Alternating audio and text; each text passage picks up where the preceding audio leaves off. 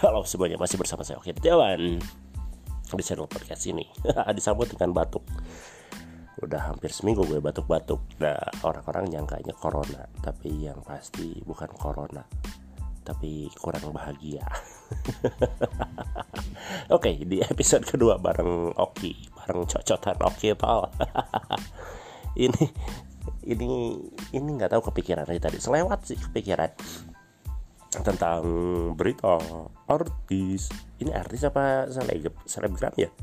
Yang nggak tahu sih sekarang soalnya masyarakat gitu ya warga masyarakat Indonesia banyak yang cantik-cantik gitu. Banyak yang cakep-cakep dan seksi-seksi gitu ya mereka menjual tubuhnya gitu.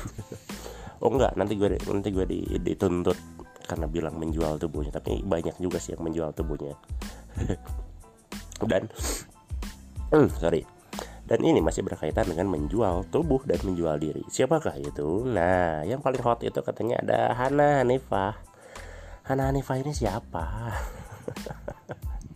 Kalau misalnya kalian dengar episode gue yang pertama kan kalian udah tahu sedikitnya. Gue ini orang yang mungkin nggak terlalu gaul juga, nggak terlalu nggak terlalu mentingin berita-berita selebriti dan keadaan di luar sana karena hidup gue flat banget, males gitu ya, cuek banget dengan keadaan dan ya udahlah gitu kan. Sekarang ingin mencoba menjadi manusia normal seperti warga netizen Indonesia lainnya. Dan tadi sempat lihat beberapa meme dan beberapa uh, headline berita.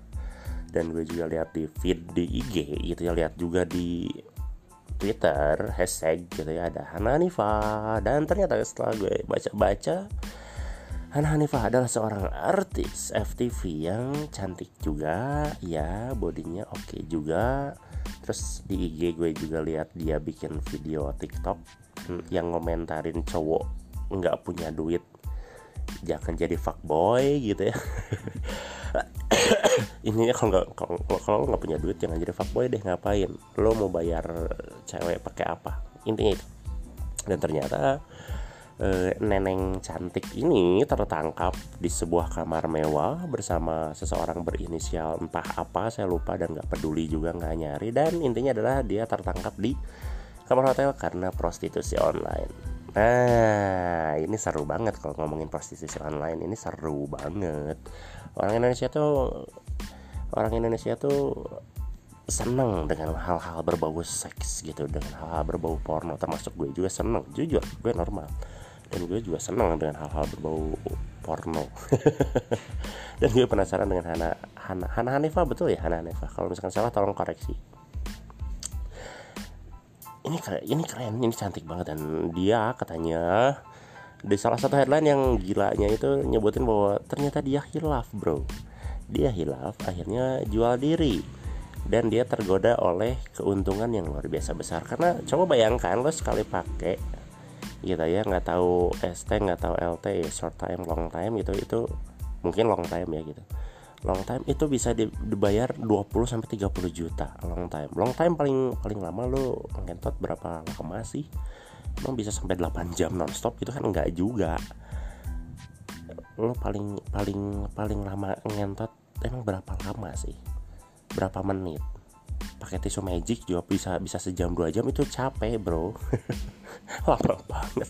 Mungkin karena udah keluar duit banyak jadi nggak mau rugi gitu ya jadi pengen lama terus tapi untung untung nggak sakit jantung terus mati. Gitu dan ternyata itu sekali sekali kencan dengan dia ini dengan cewek ini gitu ya itu bisa sampai 20 sampai 30 juta. Dan ini kan udah nggak aneh di Indonesia. Di Indonesia itu udah sering banget artis ketahuan atau ketangkep eh, prostitusi online gitu ya dan yang lebih edannya lagi lebih gilanya lagi adalah di Indonesia tuh orangnya santuy parah.